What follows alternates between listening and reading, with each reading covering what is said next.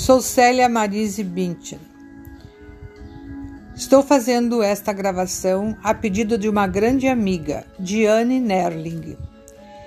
É uma carta que foi escrita por uma mulher e foi extraída da revista Servas do Senhor, na página 6, do ano de 1964.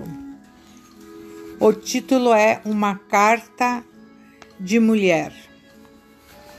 Eu peço a você que se feche os olhos e se imagine na cena. Foi no dia 6 de abril de 1841, quando assumia o governo do Brasil, com seis anos apenas, pela abdicação do imperador seu pai, que era Dom Pedro, que Dom Pedro II recebeu a carta que se segue e da qual diria mais tarde no exílio que fora a mais linda carta que lera em toda a sua vida. Seu lema o seguia. Escreveu a Dona Amélia, Amélia Augusta Eugênia Napoleana, filha de Eugênio de Barnheimers, esposa de D. Pedro I e segunda imperatriz do Brasil. Eis a carta meu filho do coração e meu imperador. Adeus, menino querido, delícia da minha alma, alegria dos meus olhos, filho do meu coração, que tinha adotado. Adeus para sempre. Quanto és formoso nesse seu repouso, meus olhos chorosos não se puderam furtar de te contemplar. A mensagem de uma coroa a debilidade da infância, a inocência dos anjos, cinge tua fronte de um resplendor misterioso que fascina. És o espetáculo mais tocante que a terra pode oferecer.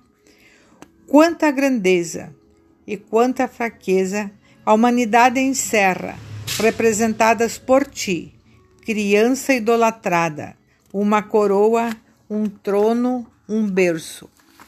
A púrpura ainda não serve senão para o estofo. E tu que comandas exércitos e reges um império, ainda carece de todos os devaneios e carinho de sua mãe. Ó querido menino, se eu fosse tua mãe, se meu ventre te tivesse concebido, nenhuma força te arrancaria dos meus braços. Prostrada aos és daqueles que abandonaram meu esposo, e lhes diria entre lágrimas: Não sou mais imperatriz, e sim a mãe amantíssima. Permiti que vigie o nosso tesouro, essa criança que é eu, meu filho, o vosso imperador. Vossos, vosso quereis seguro e bem tratado, e quem haveria de aguardar e cuidado com maior devoção senão eu, sua mãe? Se não posso ficar a título de mãe, ficarei como uma criada ou escrava para servir e acalentar. Mas tu, anjo de inocência e formosura, não me pertences, senão por amor que dediquei ao seu augusto pai. Apenas sou tua madrasta, embora te queria como se fosse o sangue do meu sangue.